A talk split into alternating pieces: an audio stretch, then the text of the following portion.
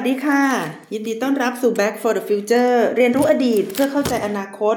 กับไทย political database ค่ะ ด้วยความสนับสนุนของมูลนิธิฟิริดนาวมันนะคะ วันนี้ค่ะ ดิฉันนัชชาพัฒอมรกุลค่ะ ก็มาพบกับคุณผู้ฟังอีกครั้งนะคะ เป็นน่าจะเป็นครั้งสุดท้ายนะคะของปี 2564 แล้วนะคะ คือว่าก็เราจะพบกันนะคะทุกๆวันจันทร์นะคะ ทุกๆวันจันทร์และ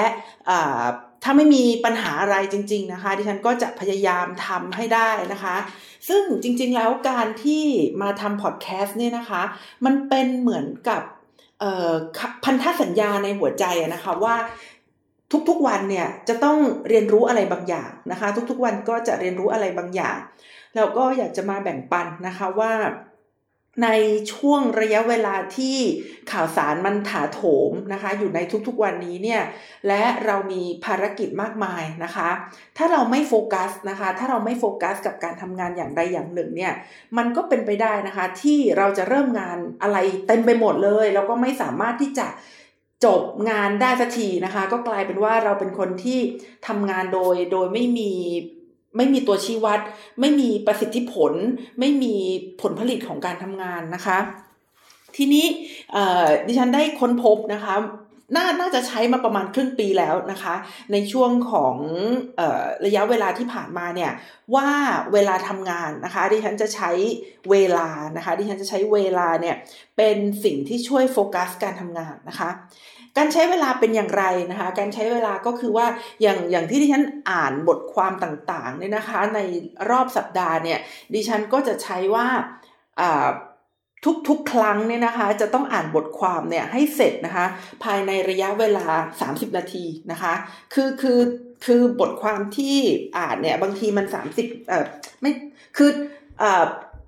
บางทีดิฉัน capture มาอ่านนะคะดิฉัน capture มาอ่าน 30 นาทีเนี่ยก็ต้องพยายามบริหารจัดการนะคะให้อ่านให้จบนะคะภายใน 30 นาทีนะคะ จะพยายามไม่ให้เกินนะคะ แล้วถ้าเกิดสมมติว่ามันจะวอกแวกนะคะ สมมติมันจะวอกแวก เช่นรู้สึกคิดถึงอะไรบางอย่างนะคะ คิดคิดคิดเรื่องอื่นก็แล้วกันนะคะ คิดเรื่องอื่นตอนที่อ่านเนี่ยนะคะ ก็จะต้องชายตามมามองนาฬิกานะคะว่า เออมันมันมันใกล้จะ 30 นาทีหรือยังนะคะ แล้วเราอ่านบทความนี้ครบแล้วหรือยังนะคะ ดิฉันก็ใช้วิธีการเหล่านี้มาสักพักแล้วนะคะ ก็รู้สึกว่าเออมันก็ทำให้เราเนี่ยค่อนข้างที่จะโฟกัสนะคะแล้วก็อ่านบทความได้เยอะนะคะ ทีนี้ดิฉันเวลาพูดถึงบทความเนี่ยดิฉันก็ก็ไม่ได้หมายถึงบทความทางวิชาการอย่างเดียวนะคะ เพราะว่าบางทีบทความทางวิชาการเนี่ย มันอาจจะต้องใช้เวลานานกว่านั้นนะคะ เนื่องด้วยว่าสับเอยนะคะ ความลึกซึ้งของบทความเอยเนี่ยมันมันจะยากนะคะบทความที่ดิฉันพูดถึงเนี่ยมันก็จะมาจากพวกวารสารต่างๆนะคะ อย่างเช่น South China Morning Post นะคะ ซึ่ง South China Morning Post เนี่ยมันเป็นบทความสั้นๆ ที่พูดถึงเรื่องของเอเชียตะวันออกนะคะรวมเอเชียตะวันออกเฉียงใต้ ซึ่งใช้เวลาอ่านจริงๆ แล้วเนี่ยไม่นานถ้าเราโฟกัสนะคะบางทีไม่ถึง 30 นาทีหรอก แป๊บเดียวก็อ่านจบนะคะ แล้วถ้าเราอ่านบ่อยๆ เนี่ยเราเราจะชินหรือว่าเหมือนเหมือนกับมันเป็นการเปิดเปิดเปิดเรื่องต่อเนื่องเท่านั้นเองนะคะ เราก็จะอ่านได้รวดเร็วยิ่งขึ้นนะคะ ถ้าเป็น foreign affairs นะคะ ถ้าเป็น foreign affairs เนี่ย อาจอาจจะเกิน 30 นาทีนะคะ แต่ก็พยายามพยายามไม่ให้เกิน 30 นาทีนะคะ พยายามให้จบภายใน 30 นาที เพื่อให้การอ่านเนี่ยนะคะ มันมันมีประสิทธิภาพนะคะ ดิฉันอ่านหนังสือทุกที่นะคะ ดิฉันอ่านหนังสือทุกที่ก็คือว่าเอ่อบางทีนั่งนั่งกินข้าวอยู่กับเพื่อนนะคะ ก็ก็หยิบมือถือขึ้นมาอ่านนะคะ หยิบ iPad ขึ้นมาอ่านอะไรพวกนี้เนี่ยนะคะ หรือว่าบางทีไปนั่งฟังงานสัมมนาบางอย่างนะคะ หูก็ฟังไปนะคะ ตาก็อ่านไปนะคะ เพราะว่ามันอาจจะเป็นความสามารถที่ที่เราฝึกมาตั้งแต่เด็กนะคะ คือในอดีตเนี่ยดิฉันต้องกลับบ้านเนี่ย มาช่วยคุณพ่อคุณแม่นะคะทำงานบ้านขายของอะไรพวกนี้เพราะฉะนั้นถ้าเอ่อเอากันบ้านมานั่งทำที่บ้านนะคะ ตั้งแต่ต้นจนจบเนี่ยบางทีเอ่อมันมันจะเสียเวลานะคะ ไม่ได้ทำอย่างอื่นกันพอดี ก็เลยใช้วิธีการเนี่ยคือทำกันบ้านในเวลาในเวลาที่อยู่ที่โรงเรียนนะคะ ก็นึกนึกออกไหมว่าโรงเรียนจะเลิกบ่ายสามโมงครึ่งนะคะ แล้วก็คุณพ่อมารับเนี่ย ไม่รู้ว่าจะมารับถึงบ้านถึงถึงกี่โมงแหละ อาจจะห้าโมงหกโมงอะไรเงี้ยนะคะ เพราะว่าคุณพ่อคุณแม่ทำงานนะคะ แล้วก็บางทีมีปัญหารถติดหรือว่าคาดการไม่ได้เนี่ย เพราะฉะนั้นในช่วงเวลานะคะที่คุยกับเพื่อนไปเนี่ยก็อ่านหนังสือไปทำกันบ้านไปคือคือคือต้องหัดแยกประสาทตั้งแต่นั้นเป็นต้นมานะคะ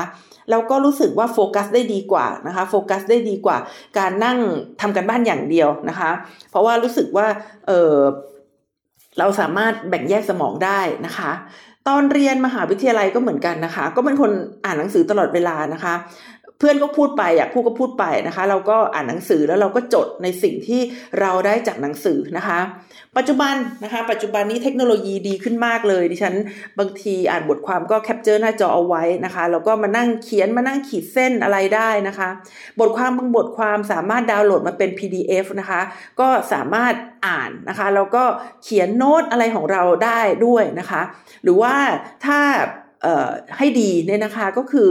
เปิดบทความในมือถือนะคะ เปิดบทความในมือถือ แล้วก็นั่งเขียนนะคะ นั่งเขียนโน้ตเนี่ยใน iPad นะคะ หรือว่าในกระดาษแล้วก็ถ่ายรูปเอานะคะ ถ่ายรูปเก็บไว้นะคะ เพราะฉะนั้นในช่วงนี้เนี่ยนะคะ คือคือจริง ๆ แล้วเทคโนโลยีเนี่ยมันมันทำให้เราสามารถทำงานได้มีประสิทธิภาพเพิ่มขึ้นมาก ๆ เลยนะคะ ก็เลยเเล่าให้ฟังนะคะว่าวิธีการบริหารจัดการที่ ทำให้เราได้ความรู้อยู่เรื่อยๆนะคะทำให้เราได้สามารถพัฒนาตัวเองอยู่เรื่อยๆเนี่ยเป็นอย่างไรบ้างนะคะสำหรับวันนี้นะคะที่ฉันก็มาพูดเรื่องที่เอ่อก็ก็ต้องบอกนะคะว่าเป็นเป็นเป็นเรื่องที่สนใจมาตั้งแต่อดีตแล้วนะคะ แล้วก็เอ่อจริง ๆ แล้วมันก็มีทรายบางอย่างที่ทำให้เราเนี่ยรู้สึกว่าเรื่องนี้จำเป็นต้องพูดนะคะ เรื่องนี้นะคะเอ่อเป็นเรื่อง การถดถอยนะคะของโลกาภิวัตนะคะ การถดถอยของโลกาภิวัตนะคะ คือคือจริง ๆ แล้วที่ที่ฉันอ่านมาเนี่ย มันจะมีอยู่สองสองสคูสองแคมป์นะคะว่าโลกาภิวัตเนี่ยถดถอยหรือเปล่านะคะสคูแรกนะคะแคมป์แรกเนี่ยเขาก็จะบอกว่าโลกาภิวัตเนี่ยโอ้มันมันมันถดถอยนะคะ ดูได้จาก การลดลงนะคะของการค้าและการลงทุนระหว่างประเทศนะคะ ซึ่งซึ่งจะเป็นหัวใจที่ดิฉันจะนำมาพูดในวันนี้นะคะ อีกสกูลหนึ่งเนี่ยนะคะเขาก็จะบอกว่าโลกาภิวัตน์มันไม่ได้ถดถอยลงนะคะ แต่มันไปอยู่ในเรื่องของอการบริการนะคะหรือว่าพวก cloud computing นะคะ หรือว่าเรื่องของอการเก็บรักษาข้อมูลอะไรต่างๆ เนี่ย ก็คือ แคมป์แรกบอกว่าโลกาภิวัตน์ไม่เหมือนเดิมแล้วนั่นคือการถดถอย แคมป์ที่สองบอกว่าโลกาภิวัตน์ไม่เหมือนเดิม และมันเปลี่ยนแปลงไป แต่มันไม่ได้แปลว่ามันถดถอย เพียงแต่ว่ามันเปลี่ยนรูปแบบไปนะคะ ก็เออมันมีสองแคมป์นะคะที่แล้วแต่ว่าจะเชื่ออะไรนะคะ ส่วนตัวดิฉันเองค่ะ ตัวดิฉันเองเชื่อในเรื่องของความถดถอยของโลกาภิวัตน์นะคะ สาเหตุเพราะว่า ดิฉันไม่ได้มองเฉพาะโลกาภิวัตน์ครั้งนี้นะคะ ดิฉันมองโลกาภิวัตน์เนี่ยนะคะ มาตั้งแต่ปลายศตวรรษนะคะที่ 19 แล้วนะคะ คือในช่วงปี 18 กว่าๆเนี่ยที่มันเริ่มมีการขยายตัวนะคะของการค้าระหว่างประเทศนะคะ เสร็จแล้วก็มันก็เกิดกระแสบูมนะคะ แล้วก็เกิดปัญหานะคะ การชะงักงานของโลกาภิวัตน์นะคะ อันนำไปสู่นะคะสิ่งที่เรียกได้ว่าเป็น global recession นะคะ หรือว่าการเกิดขึ้นของเศรษฐกิจตกต่ำทั่วโลกนะคะ แล้วมันก็ตามมาด้วยสงครามโลกครั้งใหญ่นะคะ ราะฉะนั้นดิฉันก็เลยมองว่านี่แหละมันเป็นมันมันเป็นจุดตกต่ำของโลกาภิวัตน์แต่ดิฉันก็ไม่ได้มองว่ามันตกต่ำแล้วมันจะตกต่ำตลอดไปนะคะ เพราะว่า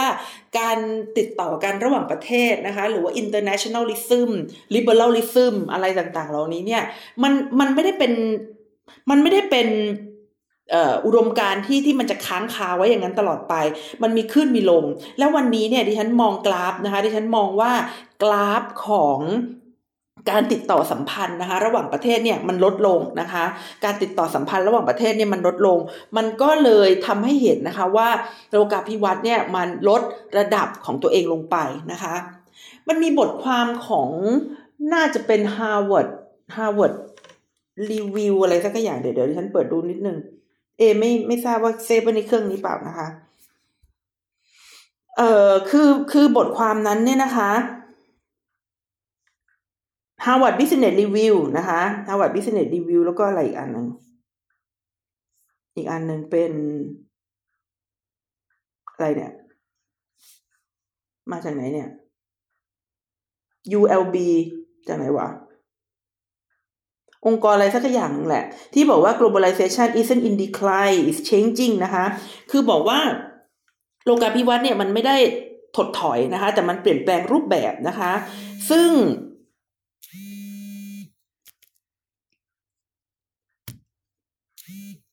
โลกาภิวัตน์เนี่ยนะคะ มันได้ทำให้เกิด เดี๋ยวแป๊บหนึ่งนะ แม่โทรมาคือแม่ชอบโทรมาเช้าๆดิฉันก็ชอบทำงานเช้าๆคือว่านะคะโลกาภิวัตน์เนี่ยนะคะ มันได้ทำให้เกิดการติดต่อสื่อสารนะคะ ในสิ่งที่จับต้องไม่ได้นะคะ ที่บทความเรียกว่าเป็น new globalization นะคะ อย่างเช่นพวกการบริการดิจิทัลต่างๆนะคะ การวิจัยและพัฒนานะคะ แล้วก็การพัฒนาข้อมูลความคิดต่างๆ เนี่ยเขาบอกว่าในในส่วนของสิ่งที่มันจับต้องไม่ได้เนี่ยนะคะ มันมีการแลกเปลี่ยนกันในโลกเนี่ยมากนะคะ แล้วในบทความเนี้ยเขียนโดยเนี่ยอีริกวานเดอร์มาเรลเนี่ยนะคะ เป็น senior economist นะคะ อ๋อ รู้แล้วนะคะ มาจาก ECIPE เนี่ยนะคะเขาเขาเป็นอาจารย์นะคะ อยู่ในมหาวิทยาลัยนี้เนี่ยนะคะเขาเขาก็มีสถิตินะคะที่ฉันอ่านประมาณสักพักหนึ่งแล้วเนี่ย อันเนี้ยนะคะเขาก็บอกว่า เอ่อ globalization เนี่ยนะคะมันมันดีคลายจริงหรือไม่นะคะเขาบอกว่าจริง ๆ แล้วการค้าระหว่างประเทศเนี่ยมันลดลงมาตั้งแต่ก่อนโควิดอีกนะคะตั้งแต่ปีประมาณ 2008 นะคะก็คือช่วงเกิดวิกฤต การเงินนะคะที่มีศูนย์กลางอยู่ที่สหรัฐอเมริกานะคะ อันนั้นก็เป็นเรื่องของโลกาภิวัตน์นะคะที่ที่ทำให้ปัญหานะคะเกิดเกิดปัญหาคือจริง ๆ แล้วมันเกิดในปัญหาตลาดการเงินนะคะ แล้วมันก็กระทบมาที่ตลาดการค้าด้วยนะคะ มันกระทบกับตลาดการค้าด้วยนะคะ และ ปัญหานะคะระหว่างสหรัฐอเมริกากับกับจีนด้วยนะคะ ซึ่งได้ส่งผลกระทบนะคะให้ supply chain เนี่ยหรือว่าห่วงโซ่การผลิตเนี่ยชะงักนะคะ แต่ในบทความนี้นะคะเขาบอกว่า globalization เนี่ยไม่ได้มีแค่การค้านะคะ แต่ว่ามีทางด้านอื่นด้วยนะคะ ซึ่งส่วนใหญ่เกี่ยวกับการบริการนะคะ ความคิดข้อมูลนะคะ แล้วก็ในเรื่องของ การวิจัยและพัฒนานะคะ ในบทความนี้ถ้าใครสนใจแล้วเราไปหามาอ่านนะคะ เขาชื่อบทความเรื่อง globalization isn't in decline นะคะ is changing นะคะ บทความนี้จริงๆแล้วอ่านไม่ยาก มันมันเป็นคล้ายๆ policy brief นะคะ ก็คืออเป็นบทความที่ทำให้ผู้กำหนดนโยบายเนี่ยใช้เวลาไม่ไม่นานมากนี่นี่ดิฉันอ่านแล้ว มันมีสิบหน้านะคะมันมีสิบหน้าแล้วมันก็จะมีตัวเลขนะคะ มันเป็นตัวเลขที่ทำให้เราเห็นว่า มันมีการเพิ่มขึ้นนะคะของการติดต่อกันระหว่างประเทศในส่วนที่จับต้องไม่ได้นะคะ ที่ไม่ใช่เรื่องของการค้านะคะ ซึ่งดิฉันอ่านแล้วในฐานะที่เป็นถ้าดิฉันเป็นผู้กำหนดนโยบายเนี่ย แล้วดิฉันมองตรงนี้นะคะ ดิฉันก็ไม่เชื่อนะคะคือคือคือก็เห็นไม่ไม่ได้ไม่เชื่อในข้อมูลที่นำมานะคะ แต่ว่าไม่เชื่อว่า globalization มันมันไม่ถดถอยนะคะ คือดิฉันเชื่อว่าโลกาภิวัตน์เนี่ยมันถดถอย แต่ว่าก็ก็อย่างที่บอกนะคะ มันมันไม่ได้ลีเนียแบบแบบหัวทิ่มตลอดไปแล้วก็จะไม่มีวันงงหัวขึ้นมาอีกนะคะ พอสถานการณ์เปลี่ยนแปลงไปค่ะ โลกาภิวัตน์ก็จะฟื้นขึ้นมาอีกครั้งหนึ่งนะคะทำไมดิฉันถึงคิดอย่างนั้นนะคะ สาเหตุก็เพราะว่าดิฉันคิดว่านะคะ การค้าระหว่างประเทศนะคะของโลกาภิวัตน์เนี่ยนะคะในยุคที่ผ่านมาเนี่ยมันได้ทำให้เกิด global supply chain หรือว่าห่วงโซ่การผลิตโลกนะคะ แล้วมันถือเป็นหัวใจของโลกาภิวัตน์นะคะ มันถือเป็นหัวใจของโลกาภิวัตน์และมันเป็นตัวที่ทำให้โลกเรานะคะไม่พร้อมที่จะทำสงครามนะคะทำให้โลกเราไม่พร้อมที่จะทำสงคราม และถ้าสถานการณ์มันเปลี่ยนแปลงไปก็คือห่วงโซ่การผลิตโลกเนี่ยมัน หยุดชะงักลงนะคะ เมื่อนั้นเนี่ยนะคะประเทศต่างๆเนี่ยก็จะรู้สึกว่าพร้อมนะคะที่จะทำสงคราม เพราะว่าไม่ได้มีความรู้สึกว่ามีความเชื่อมโยงกับประเทศอื่นๆนะคะ เดี๋ยววันนี้ดิฉันก็จะมาเล่าให้ฟังนะคะ สาเหตุที่ดิฉันบอกว่า ห่วงโซ่การผลิตโลกเนี่ยมันมีปัญหานะคะ แล้วห่วงโซ่การผลิตโลกเนี่ยมันเป็นหัวใจของโลกาภิวัตน์เนี่ยนะคะ ก็คือนะคะหนึ่งเลยนะคะก็คือเรื่องของปัญหาการขาดแคลนสินค้านะคะ ปัญหาการขาดแคลนสินค้า และราคานะคะของสินค้าเนี่ยซึ่ง แพงมากนะคะ แพงที่สุดนะคะในในรอบ 30 ปีเลยก็ว่าได้นะคะ แพงที่สุดในรอบ 30 ปีเลยก็ว่าได้นะคะ มันทำให้อัตราเงินเฟ้อนะคะ ทั่วโลกเนี่ยมันก็สูงขึ้นมานะคะ ถ้าถามว่าทำไมมันจึงเป็นเช่นนั้นนะคะ ใครใครก็คงตอบว่าส่วนหนึ่งเนี่ยมันมาจากโควิดนะคะ มันทำให้เกิดปัญหาการชะงักงันนะคะของตลาดนะคะ แล้วทำให้ตลาดจำเป็นจะต้องปรับตัวนะคะเปลี่ยนแปลงนะคะเพื่อให้สอดคล้องกับสภาวะนะคะในช่วงของโควิดนะคะ แต่จริงๆแล้วเนี่ย มันมันมีเหตุผลมาก่อนหน้านั้นนะคะ มันมีเหตุผลมาก่อนหน้านั้นก็คือโควิดเนี่ยมันอาจจะเป็นปัจจัยเฉพาะหน้านะคะ แต่ปัจจัยที่เกิดขึ้นมาก่อนหน้านั้น แล้วเป็นปัจจัยเชิงโครงสร้าง และเป็นปัจจัยที่ทำให้โลกาภิวัตน์ถดถอยเนี่ยนะคะ มันอยู่ที่นโยบายของรัฐบาลประเทศต่างๆนะคะ โดยเฉพาะรัฐบาลของประเทศที่เป็นผู้นำโลกทางเศรษฐกิจนะคะ มันเกิดอะไรขึ้นนะคะ คือรัฐฐบาลของประเทศต่างๆเนี่ยนะคะ ไม่ว่าจะเป็นสหรัฐอเมริกานะคะ ยุโรปนะคะ จีนนะคะล้วนแล้วแต่ออกนโยบายมานะคะ เพื่อลดความสัมพันธ์นะคะของการค้าระหว่างประเทศลงนะคะ โดยการดึงห่วงโซ่การผลิตโลกเนี่ยให้มีความสำคัญลดลงนะคะ และสร้างปัญหาให้กับ การค้าระหว่างประเทศนะคะ อย่างเช่นนะคะการตั้งกฎเกณฑ์ต่างๆ มากมายนะคะการตั้งกฎเกณฑ์ต่างๆ มากมาย ซึ่งกลายเป็นอุปสรรคนะคะของการค้าระหว่างประเทศนะคะในช่วงของโควิด ในช่วงก่อนโควิดขอโทษค่ะ ในช่วงก่อนโควิดนะคะ เราจะได้ยินนะคะคำพูดนะคะในเรื่องของออการลด การปล่อยก๊าซเรือนกระจกนะคะก็มีความพยายามนะคะที่จะสร้างโลกของเรานะคะให้เป็นโลกที่มีอายุยืนยาวขึ้น โดยการลดนะคะการกระทำที่จะเพิ่มอุณหภูมิของโลกนะคะ ซึ่งจริงๆ แล้วมันเป็นเหตุผลที่สมเหตุสมผลมากนะคะ เพราะว่าในช่วงระยะที่ผ่านมาเนี่ยเราจะเห็นว่า อากาศเนี่ยมันมีความรุนแรงขึ้นนะคะ มันมีคนเสียชีวิตนะคะ เพราะอากาศร้อนนะคะในยุโรป มันมีไฟป่านะคะ ขนาดใหญ่นะคะที่บริเวณ ป่าดงดิบสำคัญของโลกนะคะก็คือบราซิลนะคะป่าอเมซอนนะคะเราก็เห็นนะคะบริเวณอีกบริเวณหนึ่งนะคะที่มีป่าดงดิบสำคัญก็คืออินโดนีเซียเนี่ยนะคะ ก็ประสบปัญหาไฟไหม้ป่านะคะอันเกิดมาจากการกระทำของมนุษย์นะคะคือจริงๆแล้วสองที่เนี่ยมันก็เกิดมาจากการกระทำของมนุษย์นะคะในอินโดนีเซียนะคะเเกิดมาจากการขุดคือ ขุดล้างถังพงนะคะ เพื่อที่จะปลูกปาล์มนะคะ เพื่อที่จะปลูกปาล์มซึ่งเป็นสินค้า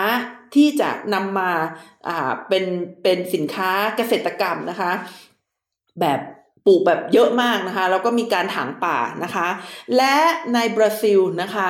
การเผาอเมซอนเนี่ยนะคะ ก็เพื่อที่จะสร้างทุ่งหญ้านะคะ ไว้เลี้ยงวัวเนื้อนะคะ เพราะฉะนั้นสองที่เนี่ยนะคะ มันก็เกิดมาจากการกระทำของมนุษย์ และเป็นสาเหตุที่สมเหตุสมผลมาก ๆ เลยนะคะ ที่รัฐบาลของประเทศต่างๆ เนี่ยพยายามนะคะที่จะตั้งกฎเกณฑ์นะคะ ตั้งกฎเกณฑ์มาเพื่อที่จะลด นะคะการกระทำที่เป็นการทำลายโลกของเราด้วยวิธีต่างๆนะคะ แต่นะคะแต่ปัญหานะคะก็คือว่านโยบายที่ออกมาแล้วสร้างมาตรฐานใหม่ๆเนี่ยนะคะ มันไม่ได้ส่งผลดีต่อสิ่งแวดล้อมในระยะเวลาอันสั้นนะคะ ก็คือสร้างกฎเกณฑ์ พอสร้างกฎเกณฑ์ปุ๊บเนี่ยนะคะ มันไม่ได้นำไปสู่การเปลี่ยนแปลงในเรื่องของการผลิต นะคะ คือพอประเทศผู้ซื้อหลักของโลกเนี่ยเขาตั้งกฎเกณฑ์ขึ้นมา มันก็ไม่ได้ทำให้ผู้ผลิตนะคะ ซึ่งเป็นผู้ทำลายสิ่งแวดล้อมเนี่ยหยุดการทำร้ายสิ่งแวดล้อมนะคะ ในทำนองเดียวทำนองกลับกันนะคะ มันกลับกลายเป็นการทำให้นะคะ กระบวนการนะคะของการรักษาสิ่งแวดล้อมเนี่ยนะคะ เกิดขึ้นช้าลงด้วยนะคะ สิ่งต่างๆเหล่านี้เนี่ยนะคะ อย่างเช่นนะคะทำไมถึงเป็นอย่างนั้นนะคะ ก็อย่างเช่นการเพิ่มภาษีนำเข้านะคะ หรือว่าการควบคุมการส่งออกนี่นะคะ มันได้ทำให้ประเทศต่างๆ ที่ทำลายสิ่งแวดล้อมนะคะ ก็ยิ่งไปทำลายสิ่งแวดล้อมมากขึ้นนะคะ เพื่อที่จะลดต้นทุนที่มองเห็นได้ในการผลิตนะคะ เพื่อที่จะไปแข่งขันในตลาดโลกได้นะคะ เพราะในเมื่อคุณขึ้นภาษีมานะคะ ประเทศต่างๆ เหล่านี้โรงงานต่างๆ เหล่านั้นก็ต้องทำอย่างไรก็ได้เพื่อให้ต้นทุนถูกลง และการที่ทำให้ต้นทุนถูกลงนะคะ ก็คือต้องไป เบียดเบียนนะคะสิ่งแวดล้อมมากขึ้นนะคะเพราะฉะนั้นสิ่งเหล่านี้เนี่ยมันก็เลยไม่ได้ทำให้ส่งผลดีต่อสิ่งแวดล้อมนะคะแต่กลับทำให้นะคะทำลายอาชีพนะคะทำลายอุตสาหกรรมนะคะของหลาย ๆ ประเทศนะคะสิ่งเหล่านี้เนี่ยมันเกิดมานานแล้วนะคะเกิดมาและทำลายห่วงโซ่การผลิตนะคะก่อนที่จะมีแพนดมิกอีกนะคะคือ คือจริงอยู่นะคะที่โควิดเนี่ยมันได้สร้างปัญหาบางปัญหานะคะ อย่างเช่นปัญหาการปิดเมืองนะคะ ปัญหาการผลิตนะคะที่ไม่ได้ไม่ได้ประสานซึ่งกันและกันนะคะ และประเทศต่างๆเนี่ยเขาก็เปิด ประเทศช้านะคะ บวกกับเจอไวรัสพันธุ์ใหม่นะคะ อย่างเช่นที่กำลังระบาดอยู่นะคะ ก็คือโอไมครอนนะคะ แล้วก็เรื่องของปัญหาการกระจายวัคซีนนะคะ ซึ่งเรื่องต่างๆ เหล่านี้ที่ฉันเคยพูดไปแล้วนะคะ โดยเฉพาะความสัมพันธ์นะคะ ระหว่างการเกิด เชื้อใหม่นะคะกับปัญหาเรื่องการกระจายวัคซีนเนี่ยมันเป็นปัญหาที่ที่อยู่ด้วยกันนะคะ เพราะฉะนั้นถ้าโลกเราเนี่ยไม่สามารถที่จะกระจายวัคซีนนะคะ ให้ไปสู่ผู้บริโภคเนี่ยนะคะ ได้อย่างได้อย่างปลอดความเหลื่อมล้ำนะคะ คือคือถ้าปล่อยให้ประเทศใดประเทศหนึ่ง บริเวณใดบริเวณหนึ่งนะคะ มีการกระจุกตัวของคนเป็นโควิดมาก ในระยะเวลานานนะคะ มันก็จะเกิดการ กระจายตัวใหม่ เกิดการสร้างสร้างสร้างสร้างคือคือเชื้อโควิดเขาก็จะเรียนรู้แล้วก็กลายพันธุ์นะคะกลายเป็นพันธุ์ใหม่ ๆ ดังนั้นถ้าไม่ช่วยกันนะคะกระจายวัคซีนให้ไปที่ประเทศต่างๆ อย่างเท่าเทียมบริเวณต่างๆ อย่างเท่าเทียมนะคะ มันก็จะเกิดสายพันธุ์ใหม่ และ วัคซีนที่มีอยู่นะคะ ก็จะไม่สามารถจัดการกับเจ้าโรคระบาดนี้ได้นะคะเอ่อก่อนที่จะที่ที่ที่ฉันเล่าให้ฟังนะคะ ว่าก่อนที่จะมีโควิดเนี่ยนะคะเอ่อมันได้เกิดปัญหานะคะในสิ่งที่ทำให้ห่วงโซ่การผลิตโลกเนี่ยเกิดการชะงักงานนะคะ ก็คือในเรื่องของโควิด อ่อขอโทษค่ะในเรื่องของก่อนหน้านี้เนี่ยนะคะ มันเกิดการเปลี่ยนงานของคนนะคะในช่วงโควิดนะคะเอ่อตรงนี้เนี่ยมันได้ทำให้อาชีพบางอาชีพนะคะ โดยเฉพาะอย่างยิ่งอาชีพคนส่งของนะคะ ขาดแคลนนะคะมาที่เราเห็นว่าเอ่อประเทศอังกฤษนะคะ มีคนมาต่อคิวกัน เติมน้ำมันมากมาย มีการตบตีกัน เพราะมีการแซงคิว สาเหตุไม่ได้มาจากการขาดแคลนน้ำมัน แต่สาเหตุมาจากการขาดคนขับรถบรรทุกนะคะ ภาพนี้เนี่ยมันไม่ได้เป็นภาพที่เกิดขึ้นนะคะ ในอังกฤษที่เดียวนะคะ แต่ว่ามันเกิดขึ้นในสหรัฐอเมริกาด้วยนะคะ และในช่วงโรคระบาดนี้นะคะ สิ่งที่เกิดขึ้นนะคะก็คือเอ่อมันมีการขยายตัวนะคะของความต้องการซื้อนะคะ หรือว่าดีมานนะคะ ซึ่ง ในช่วงที่เศรษฐกิจตกต่ำช่วงอื่น ๆนะคะ คนเลิกใช้จ่ายนะคะ เพราะไม่มีเงิน แต่ในช่วงโควิดนี้นะคะมันมีความพิเศษก็คือว่าคนมีเงินนะคะะคือนักเศรษฐศาสตร์เนี่ยพยายามเตือนนะคะ มาตั้งแต่ช่วงกลางปีที่แล้วนะคะ ประมาณกลางปี 2020 เนี่ยนะคะว่าโควิด เนี่ยมันทำให้เกิดผลกระทบใน โรงงานนะคะมันคือคือมันทำให้เศรษฐกิจต้องปิดตัว และเมื่อเศรษฐกิจปิดตัวเนี่ย มันจะเกิดปัญหาเงินหลุดออกไปจากระบบนะคะ เงินหลุดออกไปจากระบบ แล้วช่วงแรกๆมันก็เป็นอย่างนั้นจริง ๆนะคะ เพราะฉะนั้นรัฐบาลนะคะ หลาย ๆประเทศเนี่ยก็เลยทำนโยบายในการปั๊มเงินเข้าระบบนะคะ คืออย่างเช่นที่สหรัฐอเมริกาเนี่ยก็จะมี Pay Paycheck Protection Program นะคะ Paycheck protection โปรแกรมนะคะ ซึ่งเขียนเช็คนะคะ เขียนเช็คนะคะ ส่งไปให้กับบุคคลนะคะ เพื่อให้เขานำไปใช้จ่ายนะคะ เพื่อที่จะป้องกันนะคะ ไม่ให้เกิดเศรษฐกิจฝืดเครืองนะคะ ทีนี้พอพวกเขาเหล่านี้ได้เงินมานะคะ เขาก็เอาไปซื้อของนะคะ ก็คือเขาไม่ค่อยเอาไปซื้อบริการนะคะ เพราะว่าส่วนใหญ่ก็ออกจากบ้านไม่ได้ แล้วก็ต้อง work from home นะคะ เพราะฉะนั้น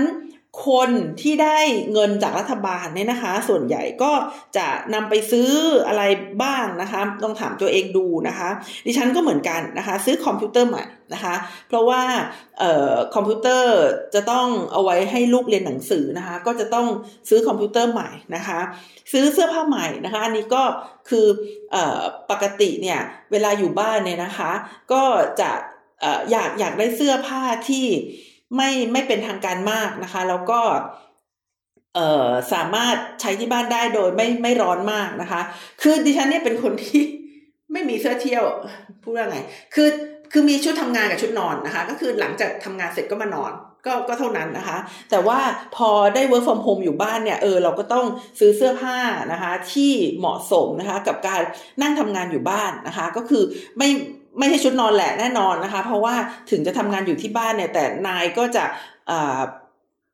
เรียกประชุมนะคะ แล้วถ้าให้เป็นชุดนอนมันก็จะไม่สุภาพนะคะ ถ้าจะให้เป็นชุดทำงานไปเลยเนี่ย มันก็ไม่สุภาพอยู่ดีนะคะ ก็คือ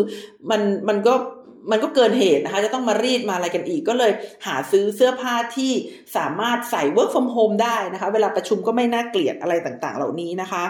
และนะคะอะไรอีกที่เราจะซื้อนะคะ อุปกรณ์ยิมนะคะ อย่างเช่นปกติเนี่ยก็จะไปยิมนะคะ ไปวิ่งไปขี่จักรยานอยู่นะคะ แต่ว่าพอล็อกดาวน์เนี่ยดิฉันก็ออกไปยิมไม่ได้นะคะ ก็เลยต้องซื้อจักรยานนะคะ มา ปั่นที่บ้านนะคะ เพื่อให้ร่างกายเนี่ยมันได้ออกกำลังบ้างนะคะ เพราะว่าจริง ๆ แล้วพอ work from home ก็อยู่แต่ที่บ้านจริง ๆ นะคะ ไม่ได้ไปไหนก็เลยจำเป็นจะต้องมีอุปกรณ์ยิมนะคะซื้อชุดเครื่องครัวใหม่นะคะ ในช่วงที่ผ่านมาหลาย ๆ คนอยู่บ้านร้านอาหารไม่เปิดนะคะ ก็ต้องซื้อชุดเครื่องครัวใหม่นะคะ สิ่งเหล่านี้เนี่ยเกิดกัน ทั่วโลกนะคะ ซึ่งเป็นการพุ่งขึ้นนะคะของความต้องการซื้อนะคะ หรือเป็นการพุ่งขึ้นของ demand นะคะ ที่จะทดสอบ supply chain นะคะ สิ่งเหล่านี้นะคะมันได้ทำให้เกิดปัญหาในระบบ supply chain ที่ผ่านมานะคะ ก็คือว่ามันทำให้ค่าขนส่งนะคะ สินค้าเนี่ยมีราคาเพิ่มสูงขึ้นนะคะ เนื่องจากการขาดขาดแคลนคน ในระบบโลจิสติกนะคะ การขาดแคลนคนในระบบโลจิสติกนะคะทำให้คนเนี่ยต้องรอของนานขึ้นนะคะ แล้วก็ของหายไปจากซูเปอร์มาร์เก็ตนะคะ ปีที่แล้วเนี่ยเห็นชัดๆนะคะ ที่เห็นนะคะว่าซูเปอร์มาร์เก็ตหลาย ๆ แห่งนี้นะคะ ร้างเลยทีเดียว เพราะว่าผู้คนต่างแตกตื่นนะคะแล้วก็พยายามมาซื้อของไปกักตุนนะคะ แต่สถานการณ์นั้นนะคะไม่ได้ไม่ได้อยู่นานนะคะไม่ได้อยู่นานคือ เราก็ต้องยอมรับนะคะว่าความคิดสร้างสรรค์เนี่ยจะอยู่ในภาคของผู้ผลิตนะคะ ผู้ผลิตและก็ผู้ขายนะคะพยายาม เร่งนะคะในการนำของเนี่ยออกมาจากโรงงานนะคะ เพื่อนำไปวางขายในชั้นวางของของตัวเองนะคะ อย่างรวดเร็วนะคะ อย่างเช่นเข้าไปจัดการนะคะ ไปโรงงานผู้ผลิตโดยตรงเลยนะคะ หรือว่าเข้าไปเจรจากับชิปปิ้งนะคะโอเปอเรเตอร์เนี่ยนะคะ ให้นำสินค้าเนี่ยมาส่งเขาโดยตรงนะคะ ได้อย่างง่ายดายแล้วก็ตรงเป้าหมายมากขึ้นนะคะ เช่นเดียวกับท่าเรือต่างๆนะคะ ก็พยายามวิ่งวนนะคะ หาตู้คอนเทนเนอร์นะคะเข้ามาใส่ของให้มากขึ้นนะคะ ก็จะทราบกันว่าในช่วงที่ผ่านมาเนี่ยค่าตู้คอนเทนเนอร์เนี่ยนะคะมันมันแพงขึ้นมากในระดับที่ต้องมา bid หรือว่ามามาประมูลกันเลยทีเดียวนะคะ เพราะว่าทุกคนเนี่ยก็อยากจะได้ตู้คอนเทนเนอร์นะคะ มาใส่สินค้ามาขายนะคะ ใช้ระบบ just in time นะคะ ก็คือระบบที่ ไม่ต้องไปที่สต็อกแล้วนะคะ สามารถสร้างระบบโลจิสติกที่จะนำสินค้าเนี่ยมาถึงมือนะคะ ผู้ขายปลีกได้อย่างทันท่วงทีนะคะ นอกจากนี้นะคะในหลายหลายผู้ผลิตเนี่ยได้พยายามนะคะขยายที่เก็บสต็อกของนะคะ ให้ใหญ่มากขึ้นนะคะ เพื่อที่จะรองรับความต้องการนะคะ แต่ถึงกันนั้นก็ดีเนี่ยนะคะ ถึงกันนั้นก็ดีเนี่ยก็ คนก็ยังนิยมซื้อของอยู่ดีนะคะ ก็อย่างที่บอกไปนะคะว่าเออคือคือคนมีเงินนะคะ แล้วก็มีการเปลี่ยนแปลงวิถีชีวิตนะคะ ก็เลยทำให้ต้องการสินค้ามากขึ้นนะคะทีนี้ในเชิงนโยบายเราเห็นอะไรนะคะ ในเชิงนโยบายเราเห็นอะไร เราเห็นว่าการเปลี่ยนแปลงในเชิงโครงสร้างนะคะะการผลิตนะคะ แล้วก็การขน ขนย้ายต่างๆเนี่ยนะคะ มันควรที่จะเป็นนโยบายรัฐนะคะ เพราะว่าที่ผ่านมาเนี่ยมันเป็นเพียงแค่การปรับตัวนะคะ หรือว่า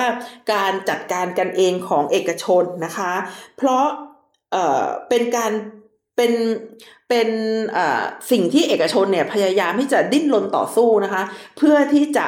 นำสินค้าเนี่ยเข้ามาเติมนะคะในร้านค้าของตนเองเนี่ยให้ได้นะคะ เพราะฉะนั้นเขาเนี่ยจะเป็นคนคิดนะคะว่า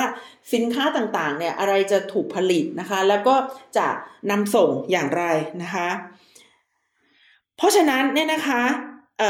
เราจึงต้องมองนะคะ เราจึงต้องมองกันนะคะว่าสิ่งเหล่านี้ควรที่จะเป็นนโยบายนะคะของรัฐบาลได้อย่างไรนะคะ ซึ่งรัฐบาลก็ก็ทำได้นะคะ รัฐบาลก็ทำได้ และมันจะเป็นการเปลี่ยนแปลงนะคะ รูปแบบการผลิตอยู่แล้วนะคะ มันมันเป็นหน้าที่ เพราะฉะนั้นในเชิงนโยบายเนี่ยรัฐบาลจะต้องมองในเรื่องของโครงสร้างการ ดำรงชีวิตหรือวิถีชีวิตใหม่ของคนนะคะ แล้วก็พยายามเข้ามาใช้เครื่องมือที่ตัวเองมี เปลี่ยนแปลงรูปแบบการผลิต ซึ่งจะเอื้อให้ประชาชนนะคะ หรือว่าเอกชนต่างๆเนี่ยสามารถทำการค้านะคะสามารถดำรงชีวิตได้ในสถานการณ์หลังโควิดที่เปลี่ยนแปลงไปนะคะ ยกตัวอย่างนะคะดิฉันยกตัวอย่างให้ฟังนะคะ อันนี้จริงๆก็เคยพูดไปแล้วนะคะ ทีนี้ก็ยกตัวอย่างให้ฟังเรื่องของธุรกิจที่เป็นเซมิคอนดักเตอร์นะคะ หรือว่าการผลิตชิปนะคะ ซึ่งดิฉันเคยเล่าว่าชิปเนี่ยมันไม่ได้อยู่เฉพาะในคอมพิวเตอร์หรือในโทรศัพท์มือถือเท่านั้นนะคะ แต่มันอยู่ในอุปกรณ์ต่างๆนะคะ เช่น อุปกรณ์เครื่องใช้ไฟฟ้านะคะ ตู้เย็นไมโครเวฟรถยนต์อะไรต่างๆ เหล่านี้นะคะ ซึ่ง ออตอนแรกนะคะตอนที่เกิดโควิดใหม่ๆเนี่ยนะคะ บริษัทต่างๆเนี่ยเขาชะลอการซื้อเอ่อชิปนะคะเพราะคิดว่าความต้องการสินค้าต่างๆ จะลดลงในช่วงโควิดนะคะ แต่ในความเป็นจริงนะคะไม่ได้ลดลงนะคะมีการขยายตัวของดีมานหรือว่าความต้องการสินค้ามากนะคะ มันก็เลยทำให้รัฐบาลในประเทศต่างๆนะคะ ควรจะสนับสนุนให้เอกชนเนี่ยผลิตชิปให้ได้นะคะ จริงๆแล้วมันมันมันเกิดขึ้นมาก่อนหน้านี้อีกนะคะ ถ้าเกิดได้ตามในเรื่องของปัญหา การการค้าของโลกนะคะ การค้าของโลกก็คือออย่างแค่สหรัฐอเมริกากับจีนก็ได้นะคะ เราก็จะพบว่าในในช่วงก่อนโควิดนะคะสหรัฐอเมริกากับจีนเนี่ยนะคะเขาทำสงครามกัน 5 เรื่องนะคะทำสงครามกัน 5 เรื่อง เรื่องแรกนะคะก็คือเรื่องของสงครามทางการค้านะคะก็คือ ทั้งสองประเทศเนี่ยแข่งกันขึ้นภาษีนะคะ สินค้าที่มาจากอีกประเทศหนึ่งนะคะสองก็คือเรื่องของสงครามนะคะ สงครามทางการเงินนะคะ 3 ก็คือเรื่องของสงครามดิจิทัลนะคะ ซึ่งใน 2 เรื่องนี้สงครามทางการเงินกับสงครามดิจิทัลเนี่ยนะคะ มันเป็นสงครามที่มีความเกี่ยวข้องกันนะคะ คือจีนเนี่ยก็พยายามที่จะสนับสนุนให้เงินหยวนนะคะ เงินหยวนของตัวเองเนี่ยเป็นเงินตระกูลหลักของโลกนะคะนี่ก็คือในสงครามทางการเงินนะคะ และเขาไม่ได้ทำแค่ในเรื่องของ ความพยายามที่จะทำให้เงินหยวนในกลายเป็นเงินสกุลหลักของโลกเท่านั้นนะคะเขามาทำในภาคดิจิทัลด้วยนะคะ ก็คือทำดิจิทัลหยวนขึ้นมา ดิจิทัลหยวนเนี่ยนะคะเป็นสิ่งที่กระทบกับความมั่นคงนะคะของระบบเก่านะคะก็คือระบบที่สหรัฐอเมริกาเป็นแกนนำมากเลยนะคะ อย่างเช่นที่ผ่านมาเนี่ยเมื่อคราวที่ รัสเซียนะคะบุกยูเครนนะคะสหรัฐอเมริกาออกมาประกาศว่าจะใช้มาตรการทางเศรษฐกิจนะคะในการคว่ำบาตรรัสเซียนะคะ เช่น ไม่ให้รัสเซียใช้ SWIFT นะคะ SWIFT ก็คืออการโอนเงินระหว่างประเทศ ซึ่งเวลาจะโอนเงินก็ต้องโอนมาเป็นเป็น US ดอลลาร์ก่อนนะคะ แล้วก็เข้าไปในระบบ SWIFT นะคะ ซึ่งถ้าเกิด ไม่ให้รัสเซียนะคะ เข้าไปอยู่ในระบบสวิฟไม่ให้เงินรูเบิลของรัสเซียเนี่ยเข้าไปอยู่ในระบบของสวิฟเนี่ยนะคะ ก็จะทำให้รัสเซียเนี่ยไม่สามารถที่จะแลกเปลี่ยนเงินตาของตัวเองเนี่ยเป็นเงินตาอื่นๆได้นะคะ ไม่สามารถทำการค้าระหว่างประเทศได้และนี่ก็เป็นการลงโทษนะคะ ทางเศรษฐกิจนะคะที่มีผลที่เลวร้ายมากนะคะ เพราะฉะนั้นเนี่ย ดิฉันคิดว่าสหรัฐอเมริกาก็ไม่กล้าใช้หรอก เพราะถ้าใช้ขึ้นมาเนี่ยรัสเซียก็ไม่อยู่นิ่ง และจีนก็ไม่อยู่นิ่งนะคะ จีนก็จะต้องพยายามที่จะบอกรัสเซียแล้วก็บอกประเทศอื่น ๆ ว่าดูสิ นี่ไง ถ้าเกิดเรามีระบบเศรษฐกิจโลกที่ผูกพันนะคะ อยู่กับดอลลาร์เพียงอย่างเดียวเนี่ย แล้วถ้าเกิดเขาไม่ให้เราเข้าสวิปขึ้นมาเนี่ยเราซวยจริง ๆ เลยนะคะ มันก็จะเกิดเป็นอีกแคมป์หนึ่งนะคะ ที่ไปใช้อีกระบบเงินหนึ่งและเมื่อนั้นนะคะ การขู่ว่าจะใช้มาตราทางเศรษฐกิจ หรือใช้วิธีการทางเศรษฐกิจในการจัดการกับประเทศบางประเทศเนี่ยมันจะใช้ไม่ได้อีกต่อไป เพราะว่ามันจะมีระบบเงินตราแบบใหม่นะคะ มาคานกับ SWIFT นะคะ อันนั้นนะคะก็เป็น3อันละเมื่อกี้เล่าให้ฟังสงครามการค้า สงครามการเงิน สงครามดิจิทัลนะคะ4นะคะสงครามทางด้านภูมิรัฐศาสตร์นะคะ เราก็จะเห็นว่ามันเกิดกลุ่มควอดนะคะ เราจะเห็นว่ามันเกิดความสัมพันธ์นะคะของอกลุ่มประเทศนะคะที่มองว่ารัสเซียกับจีนเนี่ยนะคะ เป็นศัตรูกันนะคะ มันก็จะเกิดมันจะเกิดสงครามทางภูมิรัฐศาสตร์นะคะ และ 5 ค่ะ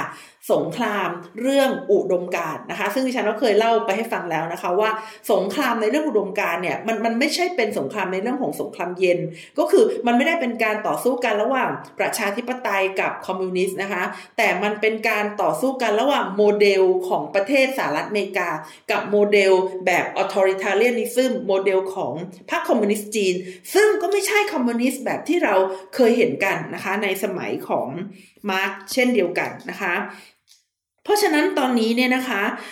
ดิฉันก็เลยบอกให้ฟังนะคะว่าจริง ๆ แล้วเนี่ยสงครามระหว่างสหรัฐอเมริกากับจีนเนี่ยนะคะ มันส่งผลกระทบต่อห่วงโซ่การผลิตโลกเนี่ยมากกว่าโควิดนะคะโควิดมันเป็นมันเป็นปัจจัยเฉพาะหน้านะคะที่ทำให้โครงสร้างซึ่งซึ่งมันถูกเปลี่ยนแปลงไปก่อนหน้านี้อยู่แล้วเนี่ยนะคะมันมันมันชะงักกันทันทีนะคะ คือ ห่วงโซ่การผลิตโลกเนี่ยมันถูกลดความยืดหยุ่นนะคะ ในระดับที่พอมีโรคระบาดปุ๊บนะคะ ห่วงโซ่การผลิตนะคะ ก็หยุดทำงานทันทีนะคะ และสิ่งเหล่านี้เนี่ยมันมันไม่ได้มันไม่ได้เกิดขึ้นชั่วคราว เพราะว่ามันเป็นการเปลี่ยนแปลงเชิงโครงสร้างนะคะ อย่างเช่น สภาคองเกรสในสหรัฐอเมริกาเนี่ยกำลังออกกฎหมายไอ้ Build Back Better อะไรเนี่ยนะคะ เพื่อที่จะดึงอุตสาหกรรมเนี่ยกลับสหรัฐอเมริกานะคะ แล้วก็พยายามสร้างห่วงโซ่อุปทานของแบตเตอรี่นะคะ ตั้งตั้งแต่การวิจัยการพัฒนานะคะจนกระทั่งถึงการรีไซเคิลนะคะ และพยายามนะคะออกกฎหมายห้ามทุ่มตลาดก็คือไม่ให้ไม่ให้สินค้าจากบางประเทศเนี่ยสามารถเข้ามาขายในประเทศได้ในราคาที่ต่ำเกินไปจนทำลายอุตสาหกรรมนั้นๆนนนะคะในประเทศนะคะ แล้วก็สิ่งเหล่านี้มันไม่ได้เกิดขึ้นนะคะ เฉพาะสหรัฐอเมริกาเท่านั้นนะคะ จีนนะคะจีนเนี่ยนะคะ เองก็เหมือนกันนะคะ รัฐบาลจีนเนี่ยนะคะพยายามที่จะเข้ามาควบคุมนะคะอุตสาหกรรมที่เขาเรียกว่าเป็น national champion นะคะหรือว่าอุตสาหกรรมหลักของประเทศเขาเนี่ยนะคะ โดยโดยให้สิทธิพิเศษให้เงินอุดหนุนนะคะแล้วก็สนับสนุนการวิจัยนะคะเพื่อให้ธุรกิจของตัวเองเนี่ยนะคะพยสามารถสามารถดำเนินไปได้นะคะ โดยไม่จำเป็นจะต้อง ไปนั่งรอนะคะ การลงทุนจากต่างประเทศ เช่นเดียวกับยุโรปค่ะ ยุโรปก็ทำเช่นกันนะคะ โดยเฉพาะอย่างยิ่งนะคะ ยุโรปเนี่ยเขาก็พยายามที่จะลงทุนในโรงงานแบตเตอรี่ของตัวเองนะคะ พลังงานไฮโดรเจนสะอาดนะคะ คอมพิวเตอร์ระบบคลาวด์นะคะ ซึ่งสามสิ่งนี้เนี่ยยุโรปก็ถือว่าเป็นอุตสาหกรรมยุทธศาสตร์ของประเทศนะคะ ก็คือทำเหมือนสหรัฐอเมริกาเลยนะคะ คือเริ่มต้นตั้งแต่ research นะคะจนกระทั่งถึงรีไซเคิลสินค้าเลยทีเดียวนะคะ แล้วก็พยายามต่อต้านการทุ่มตลาดนะคะ โดยเฉพาะจากผู้ผลิตนะคะที่เป็นรายใหญ่แล้วก็สามารถมาทำลายอุตสาหกรรมในประเทศได้นี่นะคะดิฉันจึงคิดว่าการที่มองว่าการค้าระหว่างประเทศลดลงแต่ การติดต่อระหว่างประเทศด้านบริการเพิ่มขึ้น นั้นเป็นการแสดงให้เห็นว่าโลกาภิวัตน์เปลี่ยนแปลงไป แต่ไม่ได้ถดถอยอะ่ะดิฉันไม่เชื่อไงคะดิฉันเชื่อว่าโลกาภิวัตน์เนี่ยมันกำลังถดถอยนะคะ เพราะรัฐบาลทั่วโลกนะคะ แค่ที่ยกตัวอย่างมาก็ 3 ประเทศนี้แล้วเนี่ยพยายามดำเนินนโยบายเศรษฐกิจแบบชาตินิยมนะคะ แล้วก็ทำลายห่วงโซ่การผลิตโลก เพราะฉะนั้นห่วงโซ่การผลิตโลกนะคะ จึงชะงักงานนะคะ และ เป็นห่วงโซ่การผลิตที่มีระยะสั้นนะคะอยู่แค่ในภูมิภาคนะคะแล้วก็ลดความเสี่ยงนะคะ เพื่อที่จะพยายามทำให้ประเทศต่างๆเนี่ยสามารถพึ่งพาตัวเองในทางเศรษฐกิจได้มากขึ้น และการพึ่งพาตัวเองในทางเศรษฐกิจก็คือการถอยห่างจากโลกาภิวัตน์นั่นเองนะคะสิ่งเหล่านี้นะคะดีมีข้อดีนะคะมีข้อดีอยู่นะคะ ก็คือมันเป็นการลด ความเสี่ยงนะคะความลดความเสี่ยงต่างๆอย่างเช่น เกิดสงครามขึ้นมาเกิดอะไรขึ้นมาเนี่ยประเทศก็จะอยู่รอดได้นะคะ มันเป็นการลดการทำลายสิ่งแวดล้อมนะคะเพราะว่า ประเทศต่างๆ เนี่ยก็จะสร้างมาตรฐานของตัวเองในการผลิตได้นะคะ ลดการละเมิดสิทธิมนุษยชนและสิทธิแรงงานนะคะ และก็สามารถเพิ่มเป้าหมายด้านความมั่นคง และความยืดหยุ่นทางเศรษฐกิจได้นะคะนี่คือข้อดีของการใช้เศรษฐกิจแบบชาตินิยมนะคะ แต่ข้อเสียนะคะข้อเสียก็คือสินค้าต่างๆ ก็จะมีราคาแพงขึ้นนะคะ เพราะว่าไม่ได้ใช้ห่วงโซ่การผลิต พอไม่ได้ใช้ห่วงโซ่การผลิตเนี่ย โรงงานนะคะก็จะต้องผลิตสินค้าที่ตัวเองไม่ได้ถนัดมากนะคะ แล้วสินค้าเนี่ยก็จะมีราคาแพงขึ้น เพราะว่าจะไม่ได้ใช้การได้เปรียบจากขนาดก็คือจะจะผลิตน้อยลงนะคะ จะผลิตน้อยลงไม่ได้ผลิตแล้วนำไปขายต่อผลิตเพื่อใช้เนี่ยสินค้าจะราคาแพงขึ้นนะคะ และความคิดสร้างสรรค์ต่างๆนะคะ ก็จะลดลงนะคะและผู้บริโภคนะคะก็จะเป็นผู้รับ มือนะคะกับราคาสินค้านะคะที่มีราคาแพงขึ้นนะคะและมันจะกระทบกับคนจนนะคะ ซึ่งดิฉันมองว่าการถดถอยของโลกาภิวัตน์เนี่ย คนที่จะกระทบมากกว่านะคะก็คือคนจนนั่นเองนะคะ โดยเฉพาะอย่างยิ่งนะคะ คนชั้นกลางนะคะที่เคยใช้สินค้าที่มีราคาถูกเนี่ยต่อไปนี้เนี่ยอาจจะไม่มีคำคำนั้นแล้วนะคะ ต่อไปเราอาจจะไม่มีราคาสินค้านะคะที่ราคาถูก เพราะว่าผลิตผลิตมาจากประเทศจีนนะคะประกอบที่เกาหลีใต้อะไรอีกอย่างเงี้ยอาจอาจจะไม่มีอีกแล้วนะคะ ถ้าเกิดมันรุนแรงมากๆเนี่ยก็อาจจะเป็น ถูกผลิตในประเทศใดประเทศหนึ่ง หรือภูมิภาคใดภูมิภาคหนึ่งนะคะ และนี่แหละค่ะทั้งหมดที่ดิฉันเล่าให้ฟังมาดิฉันจึงบอกว่าดิฉันได้อยู่ในแคมป์นะคะของผู้ที่มองว่าโลกาภิวัตน์กำลังถดถอยค่ะ แต่ก็อย่างที่ว่านะคะดิฉันได้ย้ำเตือนมาทั้งเทปนี้นะคะว่า ไม่ได้ถดถอยตลอดไปนะคะ พอสถานการณ์เปลี่ยนนะคะโลกาภิวัตน์ก็จะกลับคืนมาอีก เพราะนี่คือปกตินะคะของเศรษฐศาสตร์ การเมืองระหว่างประเทศนะคะที่แต่ละประเทศเนี่ยจะมีการลดและเพิ่มระดับของความร่วมมือทางการค้าและการเมืองซึ่งกันและกันนะคะ แล้วมันเป็นแบบนี้นะคะมาหลายร้อยปีแล้ว และก็จะยังคงเป็นแบบนี้ต่อไปค่ะ ค่ะสำหรับวันนี้นะคะ ดิฉันนัชพัฒน์อมรกุลค่ะ ก็ต้องขอลาคุณผู้ฟังไปก่อนนะคะ สวัสดีค่ะ Thank you.